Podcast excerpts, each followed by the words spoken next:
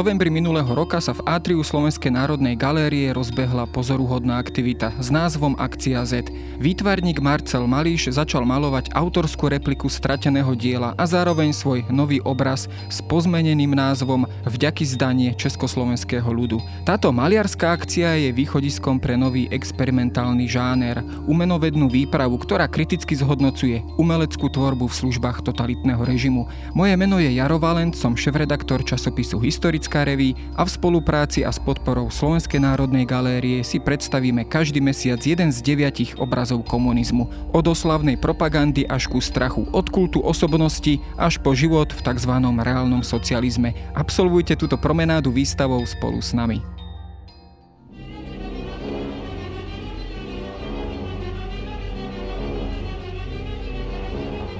Nekonečné a monotónne sídliská, monumentálne stavby, necitlivo pretinajúce historické centrá miesta, veľkorysé verejné projekty, ktoré svojou dispozíciou a náročnosťou už akoby nezodpovedali dnešnej dobe. To je zo pár všeobecných konštatovaní, ktoré sa nám automaticky vynárajú s pojmom socialistická výstavba. Už inak možno začneme vnímať tieto diela modernej architektúry, keď sa na ne pozrieme z pohľadu doby, v ktorej sa rodili. Socialistický človek si predsa vyžadoval aj radikálne novú architektúru architektúru, novú dispozíciu miest. A z útulného a dôverného domova, ako by sa tento nový človek presunul do monumentálneho a niekedy aj neosobného sveta inštitúcií, úradov a amfiteátrov, ktoré manifestujú mentálny svet bývalého režimu. Nie je to ale znova tak, že rozchod s minulosťou nám znemožňuje vidieť v dielach našich architektov originalitu, veľkorysý výraz či dokonca krásu ukrytú v betóne a železe, ktorá by obstála aj v konkurencii najvýznamnejších diel architektúry architektúry v západnej Európe. Ako je to teda s našim architektonickým dedičstvom z obdobia socializmu a aká bola vízia ideálneho socialistického mesta. Moje meno je Jaro Valent, som šéf-redaktor časopisu Historická reví a rozprávať sa budem s Petrom Sálajom z Historického ústavu Slovenskej akadémie vied a Aleksandrou Kusou, riaditeľkou Slovenskej národnej galérie.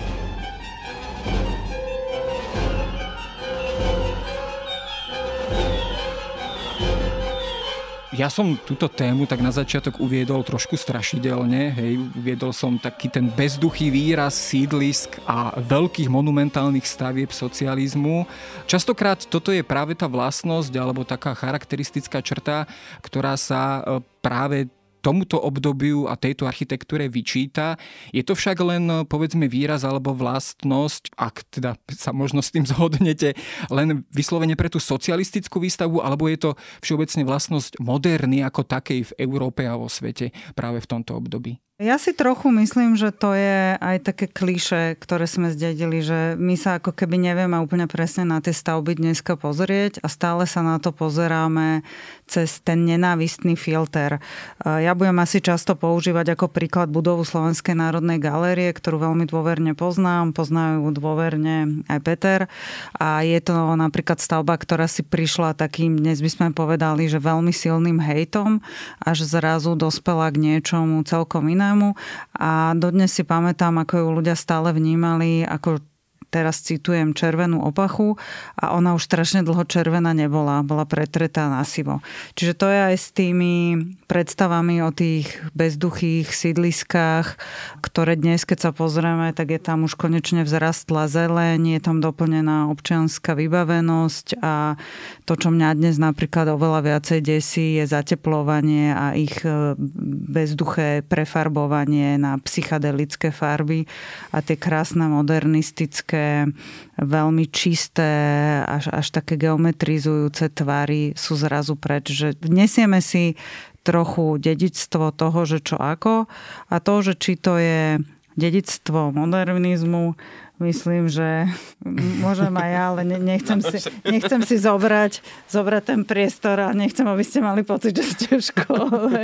No áno, samozrejme, e, vlastne aj v tom úvode spochybňujúcom potom závere ste to naznačili. Tá architektúra vlastne nadvezovala na, na to, čo sa dialo vo svete možno postupom času a, a blížiacemu sa koncu režimu, tak, tak už tí architekti sami až tak nereflektovali to, boli možno v takej tej komfortnej zóne, udržali sa tam vlastne tí, ktorí v tých 50 60 rokoch začínali ako mladí a tvorili tú najšpičkovejšiu architektúru, ktorá, ktorá bola vlastne úplne súdoba s tým, čo sa dialo vo svete, tak ostali v takej e, komfortnej zóne tých vedúcich ateliérov a nepustili možno tú zmenu štýlu, ktorá sa diala vo svete. Keď sa pozrieme práve na túto zmenu, nielen u nás, ale aj vo svete, alebo tento trend, poviem to ako vyslovene laik, tak tá architektúra ako keby bola odrazom nejakej masovej spoločnosti alebo, alebo spoločnosti, ktorá je naozaj e, akousi takou neprebernou masou. Tie stavby naozaj tak do veľkej miery vyzerajú. Súvisí to naozaj s tým, že, že povedzme po tej druhej svetovej vojne bolo potrebné osídliť veľké priestory, skrátka nájsť ubytovanie pre veľké množstvo ľudí, ktoré bolo potrebné sústrediť v mestách a iná vlastne architektúra tým pádom ani nemohla vznikať len takéhoto charakteru. No to zase až, až také jednoznačné nebolo, ale určite v tom začiatku tá krajina bola zničená a, a bolo vlastne Obnovo, nutné bolo proste budovať. Práve táto špecifikum toho štátom riadeného a, a centralizovaného plánovania lepšie vyhovovalo architektúre, ktorá bola budovaná masovo, ktorá budo- bola budovaná v továrni, lebo dá sa povedať, tie panelové domy v podstate boli už len montované na mieste a, a vznikali ako priemyselný produkt.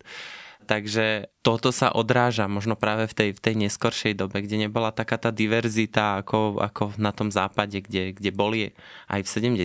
rokoch sa vo Francúzsku stávali veľmi progresívne sídliska, ktoré, ktoré tí naši architekti obdivovali a chodili navštevovať, ale nebolo to proste len to jedno, čo, čo v tom socialistickom veľmi prevládalo oproti nejakej rodinej výstavbe. Keď sa pozrieme povedzme na tie 50. roky, na obdobie socialistického realizmu, tam sa naozaj začínalo aj s takouto radovou výstavbou, bolo potrebné pre množstvo ľudí zabezpečiť bývanie.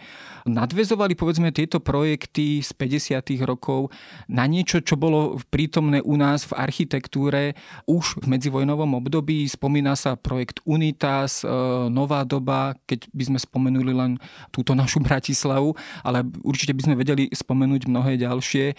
Teda bol tam aj, čo sa týka keby sme si prebrali jednotlivé mená architektov, bola tam určitá kontinuita, pani Kusa? Kontinuita určite áno, pretože akože povedzme si to takto, tých architektov nebolo veľa. Čiže tu ste zase nemohli tak veľmi vyberať, že napríklad v tých Čechách to bolo celkom iné a vždycky to aj súvisí, že s tou zmenou režimu vždycky sa mení aj ten, že teda kto tomu bude šéfovať a komu sa bude viacej dariť.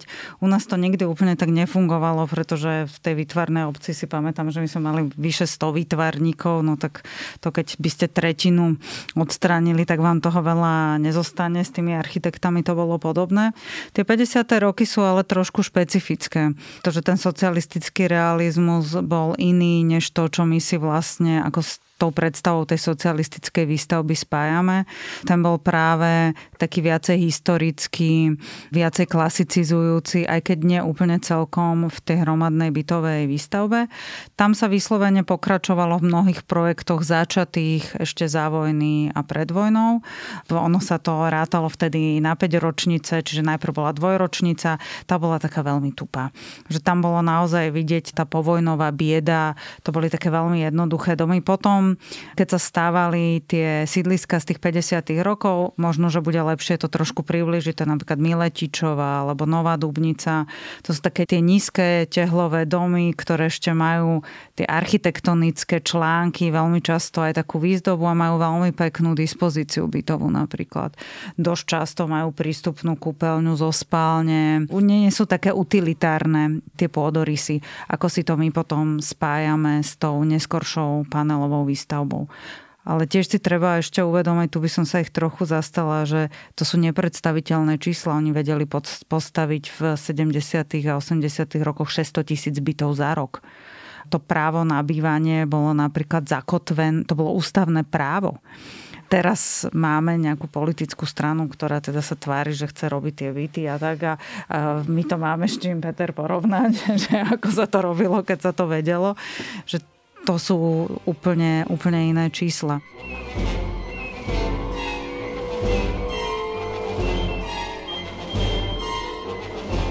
A keď sa práve na to pozrieme z tohto pohľadu, z pohľadu toho daného režimu, bol to spôsob, ako si komunistický režim chcel a mohol a možno, že sa mu to aj darilo získavať verejnú mienku na svoju stranu, teda práve prostredníctvom veľkej výstavby bytových e, domov, bytových jednotiek.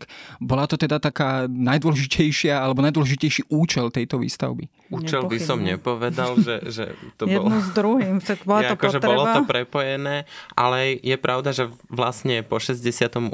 nástupom normalizácie, tak tá naozaj najväčšia výstavba tých 600 tisíc e, bytov ročne nastalo. Takže že bola to jedna z tých snách, že keď už ne, sme nemali tú slobodu, tak vám aspoň vlastne zabezpečíme tu nejaký komfort všeobecný. Takže... A naozaj každý ten byt dostal.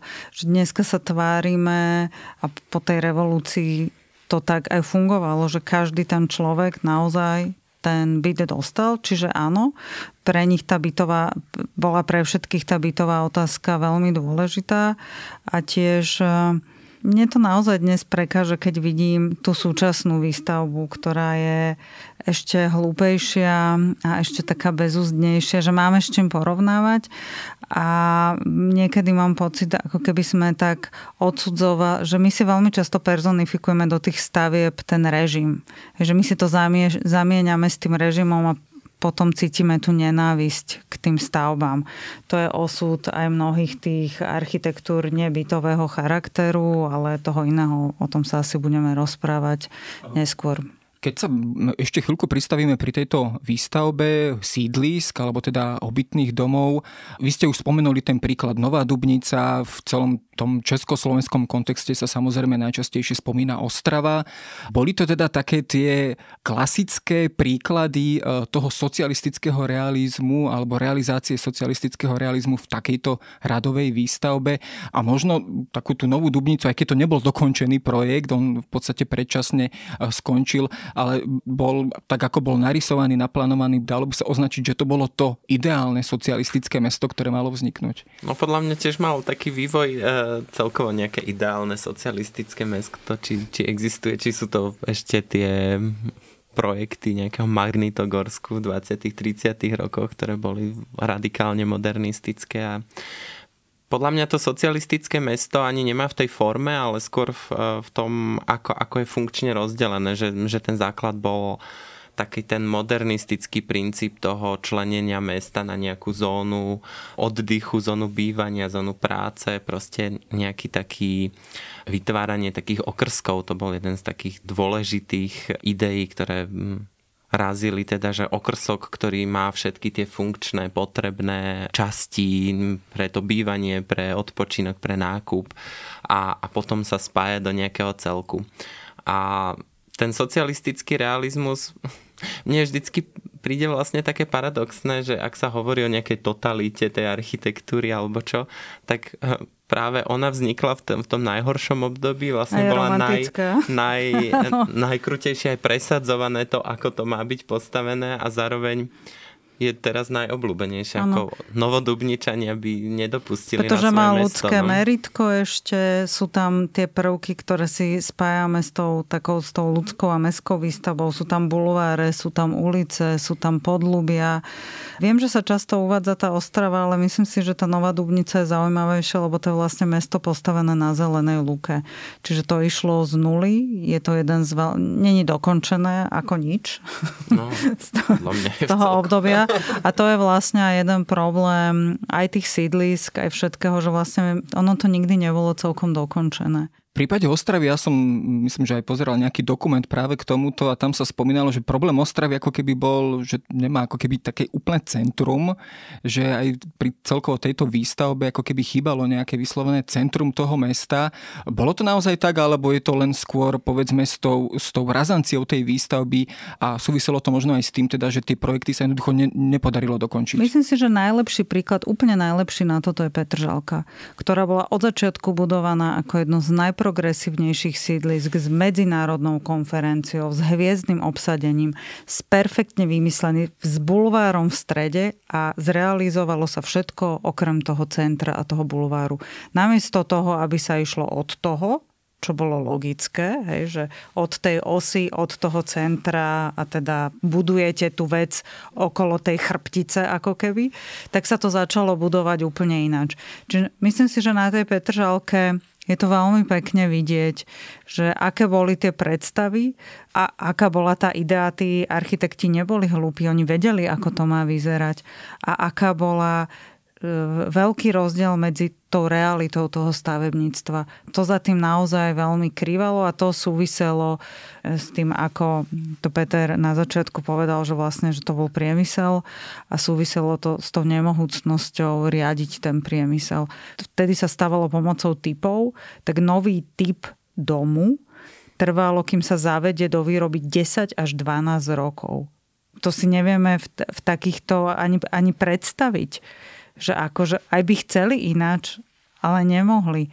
Že proste ako náhle začnete zle manažovať ten štát, tak ono vám to, ono vás to proste kusne. Mhm tak ani tie projekty sa potom nepodarí e, dokončiť tak, ako boli naplánované. Ale napriek tomu, a opäť sa spýtam ako úplný like, ktorý sa možno díva po tých uliciach a vníma, vníma aj tú architektúru, tak e, vy ste to spomenuli, že naozaj aj tá výstavba z tých 50 rokov predsa len bola trošku ľudskejšia.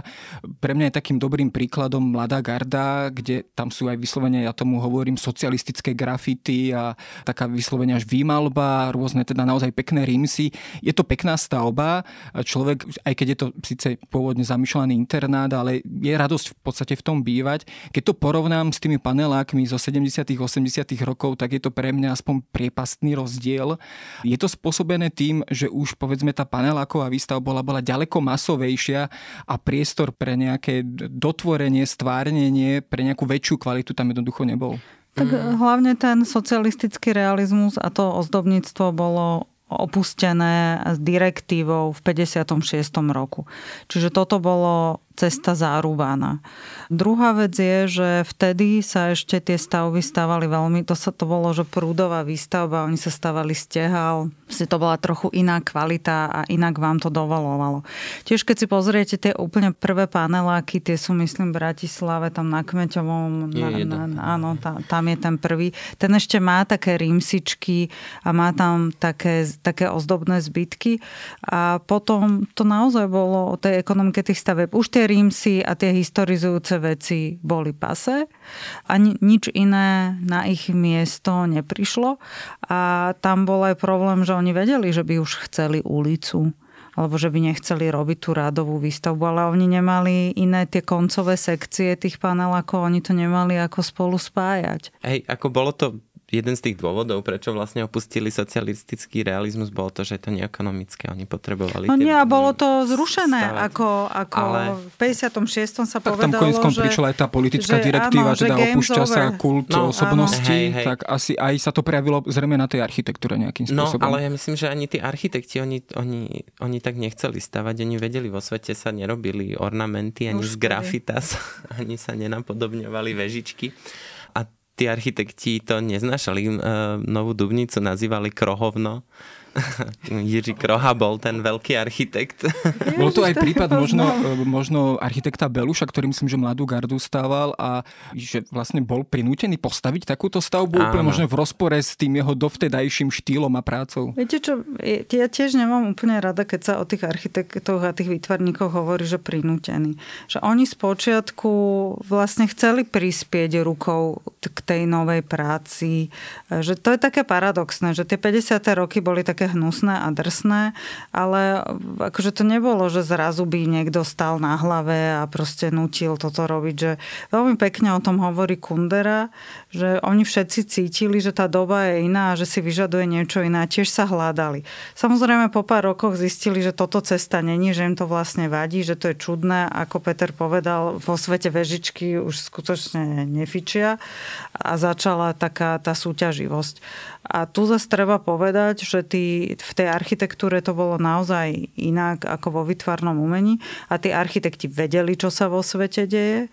Tie veľké projektové ústavy, pretože to vznikalo vo veľkých projektových ústavoch, tie diely, čiže aj ten spôsob práce bol iný. Nie sú to tie ateliéry súkromné, proste je to nejaká veľká budova, ale tam tí architekti tie ateliéry mali a veľmi často aj fungovali takými tými kamarátskými a takými tým, tým, tým spôsobom.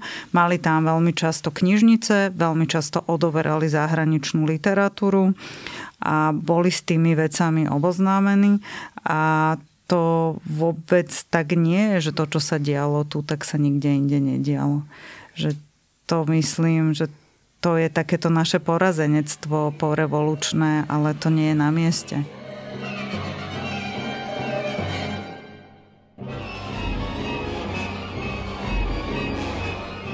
No ja sa teraz možno presuniem k tej ďalšej takej tej strašidelnej scéne, ktorú som na úvod naznačil. A to sú také tie veľké monumentálne stavby, ktoré sú vtlačené do centier, historických centier miest. Samozrejme v súvislosti s Bratislavou to je predovšetkým most SNP, ktorý úplne preťal alebo rozbil to mesto, ale aj mnohé ďalšie stavby sa spomínajú, či už je to Istropolis, spomína sa samozrejme veľakrát sa hejtuje práve to premostenie v SNG, teda to zasadenie nejakej vyslovene modernistickej stavby do toho pôvodného kontextu. Opäť je to len nejaká naša špecialita v Československu, na Slovensku, alebo je to opäť európsky trend, ktorý jednoducho v tomto čase jednoducho šiel a naprieč celým kontinentom? No, tiež je to také aj, aj, by som povedal. Na jednej strane, čo ste spomínali, most SMP, tam by som tiež robil trochu rozdiel medzi tým samotným mostom a tou urbanistickou koncepciou nejakou, ktorá, ktorá je spojená s tým búraním ktorá má korene vlastne už na začiatku 20. storočia, už Friedrich Weinwurm sníval o tom, že po požiari židovskej štvrte podhradia, že sa tam vystáva široká ulica pre modernú dopravu. Takže a je to trochu taký ten... hygienická. A to, to sú tie modernistické predstavy, ktoré súvisia tak trochu s takým sociálnym inžinierstvom, že proste s tou, s tou zmenou toho života, ale ono naozaj súviseli s tým ozdravovaním miest.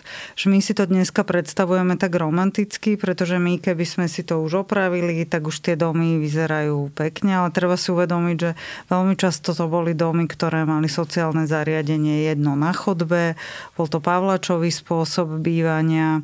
Bolo to v podstate nehygienické, bolo to veľmi ošarpané. Vlastne dnes to, čo vyčítame my dneska tým socialistickým stavbám, hej, že Istropolis je škaredý, zhumplovaný, neviem aký a preto ho treba zvaliť, tak to isté vlastne robili oni.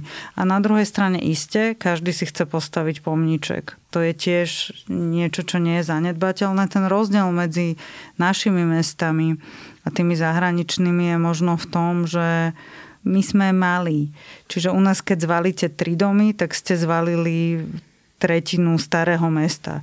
Kdežto v Paríži, keď proste postavíte v Centre Georges Pompidou v strede úžasnej romantickej francúzskej nádhernej parížskej zástavy, tak ste neurobili až takú škodu, lebo tam máte kilometre a kilometre toho ďalej, že ono je to trochu v tom pomere. Ja si neviem, Peter, že, že, čo si myslíte o tom vy, ale ja mám pocit, že ten modernizmus bol taký strašne, však hovoríme o tých 70 rokoch aj ako o neomoderne, že on bol taký strašne sebavedomý. To je napríklad to, čo nám dneska vadí a prečo si myslíme, že treba byť trošku opatrnejší s tým búraním, lebo stále to robíme, že stále tá prítomnosť ako keby si myslela, že to vie najlepšie a neuvedomuje si, že je len nejakým mostom medzi minulosťou a budúcnosťou. O, vy ste spomenula, že teda ten neomodernizmus bol teda taký sebavedomý, robustný. Častokrát teda, opäť neviem, či sa triafam správne, ale častokrát sa teda používa výraz e, brutalizmus v architektúre práve v tomto období nejaké 70. roky. To bolo hlavne teda nejaký trend na západe. Dalo by sa spomenúť samozrejme niekoľko takýchto stavieb a architektov, ale vieme takto o architektúre hovoriť aj v tom našom slovenskom, československom kontexte? No je to skôr taký populárny, poviem ja by no, som je to povedal. móda no, teraz. Je to teraz taká móda a v niečom to akože vystihuje tú, tú masívnosť a to. A, a ten samozrejme... brutalistický betón, hlavne to brutalistické používanie betónu. Ono to... L- ľuďom sa to veľmi páči, lebo si myslia, že to je akože brutálne, ale v skutočnosti to ide od toho pohľadového betónu. Hej, po francúzsky sa povie betón brut, je pohľadový betón, ale ten názov brutalizmus ako štýl alebo ako, ako nejaký smer e, vlastne bol v Británii. Bolo to presne obdobie tých 50 60 rokov, tej sociálnej, toho welfare stateu, kedy sa vlastne stavali tiež tam také tie masívne sídliská a architekti mm, Smysonovci vlastne zaviedli mm, tento pojem, kde používali, pre nich bolo dôležité používať pravdivý materiál, teda keď betón, tak Nech aby bolo vidno. vidno betón, keď ocel, tak aby bolo vidno ocel. Takže z tohoto môžeme prepojiť, ale je to skôr v súčasnej dobe to beriem ako nejaký taký populárny výraz, ktorý vlastne celku tak populárne opisuje tú architektúru. Ale že mnoho, mi ju aj to... zachra- mnoho mi ju aj zachraňuje. No. Obvykle sa používa na, na, na zakrytie tých stavieb z tohto obdobia a samozrejme, že aj my máme niektoré príklady. Napríklad teraz je to veľmi populárne v Prahe. Vyšlo niekoľko no, no, knižiek. Praha brutálne krásna. Ale zasa ono na jednej strane to pomáha tým veciam. Na druhej strane to trochu nivelizuje tie veci a, a aj teda povedzme si to aj trochu to fetišizuje tie veci. Keď sa opäť spomenie tento teda modný termín, tak ja si samozrejme predstavím predovšetkým, predovšetkým takú monumentalitu tých stavieb. Teraz sa často spomína predovšetkým Mistropolis kvôli celej tej záležitosti, ktorá sa okolo neho samozrejme deje. Ja si pamätám, myslím, že tak dva roky dozadu som sa tam šiel teda pozrieť a naozaj tie spoločenské priestory sú tam obrovské, monumentálne. Takmer to vyzerá ako povedzme v nejakom kostole. Aspoň teda mal som taký pocit, že keď to poviem opäť zjednodušene, vytváralo to na mňa e, pocit akejsi nejakej komunistickej katedrály alebo kostola. Bol toto účel tých stavieb vytvoriť v tých ľuďoch práve tento pocit, aj teda z pohľadu toho nového socialistického človeka, teda manifestovať tú ideológiu alebo ten mentálny svet? No ja myslím, že v tom období, kedy to už vznikalo, už, už takéto nov, nový socialistický človek možno bol písaný na nejakých tých no, nie, niekde úplne nástenkách, ale už a, nikto tomu už to vlastne neveril. Tí architekti a, sa hlavne hlavne realizovali. A tá pôsobivosť podľa mňa je mimo nejakého socializmu alebo kapitalizmu, je to podľa mňa pôsobivá architektúra a to sa oni samozrejme snažili týmito Ten stavbami. Nadčasová kvalita. No. To je, že to, že my si to spájame s tým obdobím, to je v podstate naša obmedzenosť. My by sme si to pokojne mohli privlastniť dnes akože ja keď prídem na Bratislavský hrad, tak vôbec nerozmýšľam nad nejakými feudálmi, ktorí, neviem, tam proste, ale ja si to osvojujem a, a, a berem si to za svoje.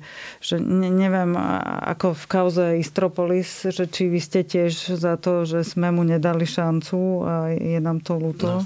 No, že jasné, na, na dokomu, jasné. E, takže mne tiež trochu prekáža to, že sme absolútne rezignovali mali na to si tie stavby osvojiť. Že, a my sme ich vlastne od seba odkopli, namiesto toho, čo je také iné vznešené ako keď ste tam vošli. A o čo by to bolo lepšie, keby zrazu sme to dokázali naplniť nejakým súčasným obsahom a si to osvojiť, pretože dneska jediné, čo máte vysoké, je obchodný dom. Že to má byť teda ten chrám?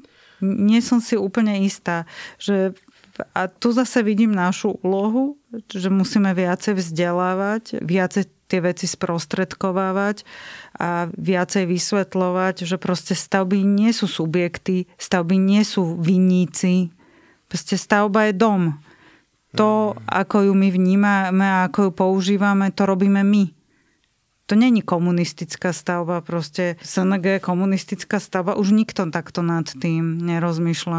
A myslím si, že to je veľmi pekný príklad, že keď tomu dáte šancu, lebo my tiež, keď sme išli do tej rekonštrukcie, tak v ankete v časopise Staromestské noviny, myslím, 90 ľudí bolo za zbúranie. 90%.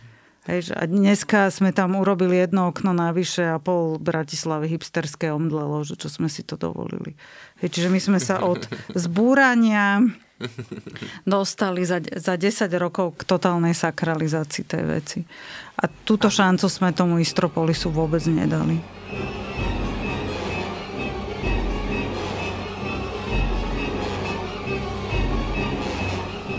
Vy ste aj spomenuli teda, že na výstavbu takýchto, alebo kvôli výstavbe takýchto veľkých projektov muselo ustúpiť konkrétne v Bratislave množstvo, množstvo ulic alebo množstvo častí. Na takom malom meste sa to o mnoho viac pozná, je to o mnoho viditeľnejšie. Bolo to teda aj možno dôsledok toho, že z malého mesta, z provinčného mesta sa mala vytvoriť alebo pretvoriť na v podstate miliónové mesto, a keď sa ten projekt nenaplnil. Je to opäť zase vlastnosť tej doby a tej masovej výstavby, aká tu bola. Že tá Bratislava možno aj dodnes takto vyzerá. Je pravda, že, že je to dôsledok toho, že to bolo vlastne malé mesto, ktoré narastlo na väčšie mesto. A, a je to presne tá smola tej Bratislavy, že sa jej to nestalo už v 19. storočí, kedy by to búranie nahradili historizujúce bloky ako v Paríži, ale však presne. to bolo tá brutalita, ako vlastne Osman, starosta Paríža za Napoleona III. prebúral Paríž, tak to bolo tam gotika letela alebo vo Viedni, komenom. A... Alebo vo Viedni si môžeme proste pozrieť, keď, keď robili ring, čo všetko tomu ustúpilo. U nás sa to iba dialo neskoro.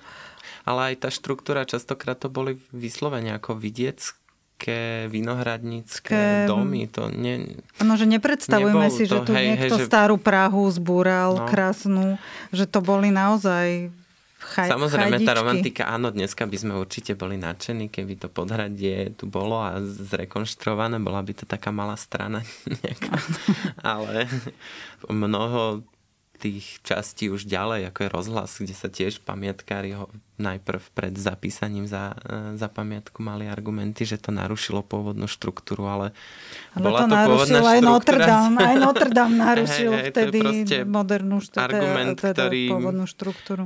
Vlastne nemali by sme sa pomstievať architektúre za to, že niečo zbúrala predtým, lebo mnoho stavieb zburalo predtým a dnes si chce... A ako by sme znovu niesli, že, že tú chybu znásobujeme.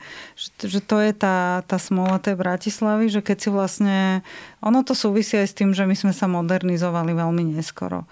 Presne ako Peter hovoril, že v iných tých krajinách to prebehlo o mnoho skorej a Slovensko aj preto mi bol veľmi ten vzťah k tomu socializmu taký ambivalentný, pretože to je vlastne čas, ktorý sa kryje s modernizáciou krajiny. Nemyslím len stavebnou modernizáciou, ale a vôbec modernizáciou.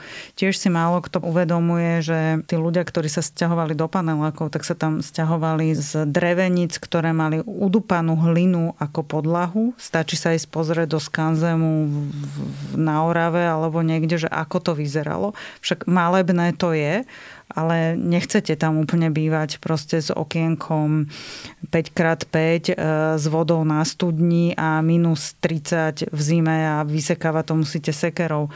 Že tiež si treba trochu uvedomiť, že to bolo veľké uľahčenie v živote tých ľudí. To, že sme to nedokázali potiahnuť ďalej, to už je smola, ale to, o čo išlo, to bolo podľa mňa v poriadku. A teraz robíme tej Bratislave zase to isté. Namiesto toho, aby to, čo tu už malo nejakú históriu a skúsili sme si to osvojiť a zapojiť do tej štruktúry, pretože my viac tých, my proste Notre Dame nebuď, my ho nikdy nepostavíme už.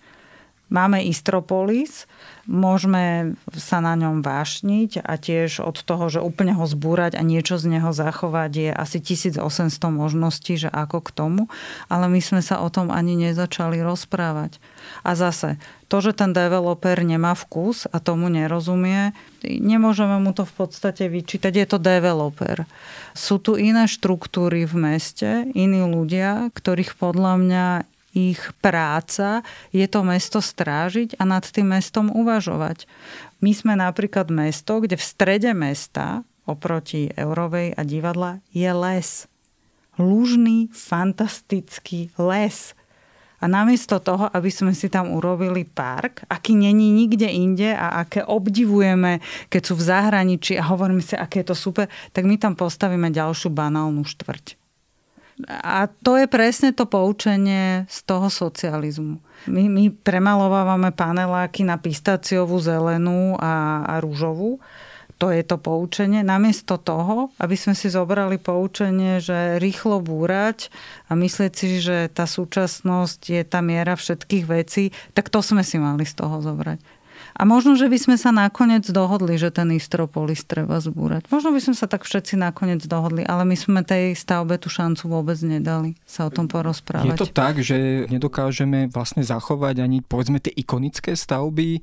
Istropolis určite takouto ikonickou stavbou do veľkej miery je, ale tak máme tu mnohé ďalšie, ktoré teda sa teda nechystáme sa ich búrať. Podľa mňa ale tržnica tieto, bude ďalšia. Sú tieto stavby, povedzme, keď si zoberieme projekty toľkokrát často skloňovaného dedečka, ale aj mnohých ďalších architektov, či už je to Slovenský národný archív, e, spomínané premostenie v SNG, ale mnohé, mnohé ďalšie projekty.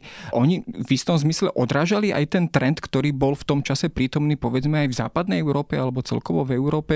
Jednoducho preberali tie najnovšie architektonické štýly. Nebolo teda Československo nejakým izolovaným ostrovom v tomto zmysle slova? To určite nebolo. Sandra to už hovorila, že oni mali prístup aj k tým informáciám v podstate aj cestovali, čo bolo zaujímavé ešte aj v tých neskoršom období vyslovene ich vysielali na také študijné cesty, keď dedeček robil archív, tak navštívil archív v Paríži, archív v Kieve, archív, proste naozaj si to študovali, takže oni vedeli, čo sa deje vo svete, ale častokrát mali ten svoj vlastne rukopis, svoj štýl, zase to za tým možno vidieť, že to neboli proste len nejaké okopírované trendy zvonku, ale naozaj sú to unikátne stavby. To architekt Svetko rozhlas, to je proste... To si myslím aj ja. Vec, že... ktorá je medzinárodne zaujímavá, nielen, nielen u nás vynimočná, ale vynimočná naozaj v európskom Presne. kontexte. Dom svätého Martina, hej, z ktorého my sme všetci, tak to v zmysle gotiky je B, hej, ale dedeček alebo rozhlas, akože to je Ačková architektúra v európskom ponímaní. A vieme to napríklad aj preto, že nám sa vlastne to premostenie v galérii podarilo zachrániť aj vďaka záujmu zahraničných architektov. A každý jeden, ktorý príde na Slovensko, chce ísť do dedočkovho premostenia a dokonca tak, že ani o tom nevedia. Posledne, myslím, to bol Keres, ho viezli, išiel cez, cez most a ukázal na to, povedal to, čo je. Tam sa chcem ísť pozrieť to sú naozaj zaujímavé veci a není to len naša fantasmagoria, že si myslíme, že sú kvalitné. A ďalšia vec, to mi dúfam, že Peter dá zapravdu, je, že aj v rámci Československa v tých 70. rokoch proste tá slovenská architektúra bola lepšia ako tá česká. Proste tu sa podarilo niečo zázračné, niečo fascinujúce. Je hrozne fajn, že ten rozhlas je tak udržiavaný, aký je, že tie zmeny sú tam absolútne minimálne. To je veľmi pekne udržiavaná budova vnútri. Všetci sme tam už boli dávať nejaký rozhovor, tak to poznáme. A je to v príma, že to vydržalo a veľmi pekne to robí to susedstvo napríklad s tou novou MBS-kou, napríklad s Kramarovými telekomunikáciami, ktoré dostali trochu po krížoch, ale veď dobre. No teraz stavebnú fakultu. Myslím si, že proste my nepostavíme novú gotiku, ani nový barok, ale máme toto a ešte aj to si ideme zničiť, že a nemám pocit, že tu vznikajú nejaké úžasné nové stavy. Čo, a, a, akože mne nevadia obchodné domy, však to je OK, ale čo budeme ukazovať Lidl? Alebo ja neviem. A nie je možno tento problém spojený aj s tým, že keď sa bavíme o Bratislave konkrétne, že to mesto vlastne aj tým, že sa vlastne na Bratislave podpísali najrôznejšie režimy, jednotlivé doby a dosť výrazným spôsobom, konec koncov aj to medzivojnové obdobie je v Bratislave dosť prítomné a podpísané. Takisto obdobie slovenského štátu sa tu podpísalo a samozrejme obdobie socializmu, že to mesto vyzerá tak trošku rozbité, nejednoliaté, alebo je to naopak možno práve výhoda tej Bratislavy, že tu keď sa človek prejde, tak vidí v podstate 20. storočie v tej architektúre so všetkým, čo to storočie prinieslo. Ste si odpovedali podľa mňa Akože celý to už nescelý. Celý sa to, podľa mňa to Sam, je ži, život samo, proste samo toho prirodzene, mesta. áno. Že mesto je živý organizmus a to nejako funguje. A práve, že sú tu tie rôzne veci, to je možno ten silný pušný prach Prior napríklad, na to sme zabudli, to sme zabudli spomenúť. Teraz e, nejaký architektonický ateliér z New Yorku pýtal od nás plány k Inchebe, že idú prestavovať Inchebu, normálne mi preš, prišlo zle. Takže tiež keď, keď si uvedomíte vlastne tú, tú siluetu tej stavby, že to, je, to vyzerá jak socha obrovská vlastne celá Incheba a jak to krásne hrá s tým hradom, ktorý bol kedysi na kopci, ale teda už ho nebudeme mať na kopci, už ho budeme mať neviem na čom. Teraz som šla okolo, tak kopec už je odburaný. Mhm. Čiže sme prišli o, o našu vlastnú dominantu, hej, že to bola ďalšia fascinujúca vec Bratislavy, že, že sme mali hrad v strede mesta na divokom brale. Že to je niečo, čo je zaujímavé. Hej, určite zaujímavejšie ako nejaké radové obytné domy, určite kvalitné, ale teda nie, nie do dejín. Tiež je v nich asi lepšie bývať, ako sa na ne pozerať. A je to smola a o chvíľu bohvie, čo bude s, s tou Inchebou a nakoniec tu zostane len taký bezradný ten lietajúci tanier nad tým Dunajom, že raz tu bolo. Ja by som možno nebol úplne vo všetkom taký negatívny, že, že konec koncov ten rozhlas spomínaný je už pamiatkovo chránený, viacero stavieb postupne sa stávajú tým dedičstvom a tak zase povedzme, je to ešte relatívne mladé, mladá architektúra, takže že aj tá perspektíva tých ľudí sa mení. To, čo keď ste bojovali za SNG, tak proste no bola tá, tá, tá atmosféra úplne inakšia, ako, ako je dneska. Už proste si mám pocit, že, že mladšia generácia už, už tam nevidí tú totalitu a má už možno inú náplň v tom a vie to inak vnímať. Takže ja verím, že postupne, že, že si to nezničíme všetko. Keď to porovnáme so súčasnosťou, však konec koncov sme to párkrát spomenuli, častokrát sme svedkami také možno až divokej výstavby bez nejakého širšieho kontextu alebo rozmyslu, ako by sa ľudovo povedalo. Je to naozaj tak, že za tých posledných 30 rokov sa tu, povedzme v porovnaní s tým predchádzajúcim obdobím, nevytvorilo nič koncepčné, čo by bralo, ako by sa možno v Čechách vyjadrili v potaz celé mesto, hej? že by jednoducho naplánovali, rozplánovali ulice a vytvorili jednotnú víziu mesta nemáme odvtedy vlastne takúto kontinuitu? No my ako keby tú kontinuitu e, tak programovo už si vždycky zabúdame a snažíme sa postaviť vždycky niečo nové. No, či to už boli tí komunisti, či to boli vlastne pr- za prvej republiky tiež zrazu zabudli na to, čo v monarchii, alebo nechceli to, čo, čo sa v monarchii Potom si niečo plánovalo. Postavíme, postavíme si divadlo s pešou zónou, prvou od revolúcie, tak si vymyslíme, že si tam dáme električku, ktorú sme predtým pracne, strašne pracne z Hviezdoslavovho námestia, ešte si to možno ja ako dieťa ešte pamätám, že pretínala vlastne celé Hviezdoslavové námestie električka, strašne pracne sa odtiaľ dávala preč a prekladala. Myslím si, že, a to by som sa vrátila späť, že v tom socialistickom plánovaní tie predstavy toho mesta boli. Strašne veľa papiera sa pokreslilo, strašne veľa konferencií bolo, strašne veľa architektov sa pohádalo, strašne veľa vína sa pritom vypilo, aj veľmi veľa vecí bolo vymyslených a tiež sa z toho vlastne zrealizovalo iba torzo.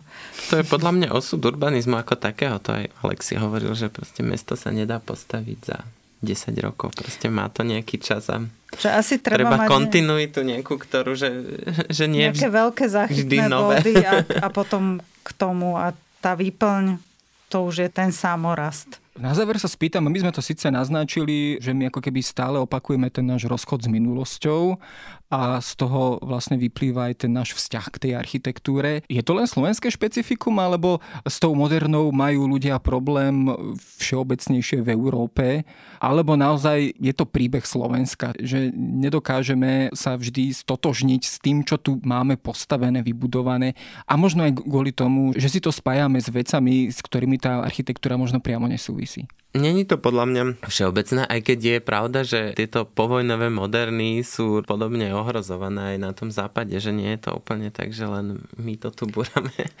V niečom je to možno aj tá súčasná turbokapitalistická doba, keď proste naozaj, že tí investori sa snažia čo najviac vybúchať z tých svojich majetkov a tým pádom sa snažia vlastne všetko najlepšie zbúrať a na novo postaviť čo najviac. Takže to je jedna vec. A druhá vec je, ja si myslím, že, že my sme neboli taká tá menej rozvinutá, možno viac rurálna krajina a, a nenadvezujeme na takú nejakú dlhodobú meskú kontinuitu, dá sa no, povedať. Ten meský živel je nám vlastne cudzí. My sme v podstate trvá, dedinské no? spoločenstvo do istej miery. A ďalšia vec je, že tie iné krajiny s tým ale pracujú. Že tam je napríklad vzdelávanie o architektúre proste súčasťou učiva na základnej škole. My sme sa tomu teraz v galérii začali viacej venovať. Proste máme tam teraz zónu pre architektúru, chceme urobiť ten dedečkov inštitút, spolupracujeme s Ústavom architektúry sa, že všetci cítime, že vlastne to, čo zasejeme, tak to časom budeme sklízet, keďže teda máme tú tému socialistickú.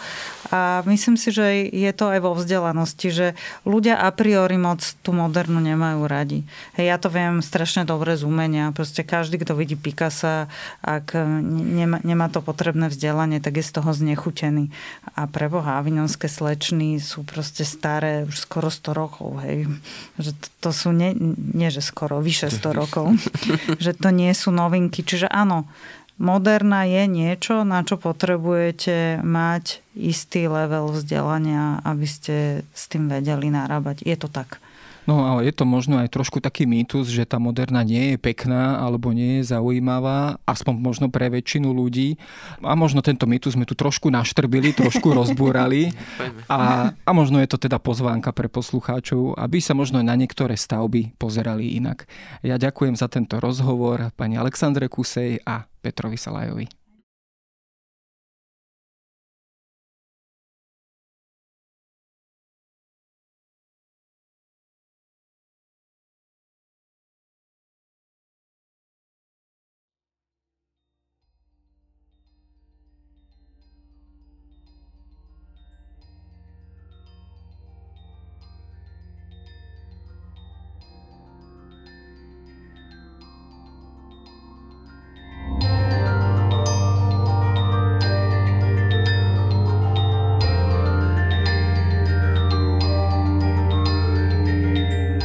Na dnes všetko. Počúvali ste Dejiny, týždenný podcast denníka Sme a historickej reví. Podcast Dejiny vychádza každý týždeň v nedelu. Prihláste sa na jeho odoberanie vo svojej podcastovej mobilnej aplikácii na platformách Google Podcasty, Apple Podcasty alebo v službe Spotify. Všetky diely nájdete aj na adrese sme.sk lomka dejiny alebo historickareví.com. Ak sa vám podcast páči, môžete ho ohodnotiť. Ak mi chcete poslať pripomienku, môžete sa pridať do podcastového klubu klubu denníka Sme na Facebooku alebo mi poslať mail na adresu jaroslav.valent zavináč petitpress.sk. Ja som Jaro Valent a na výrobe tohto podcastu sa podielala aj Jana Maťková.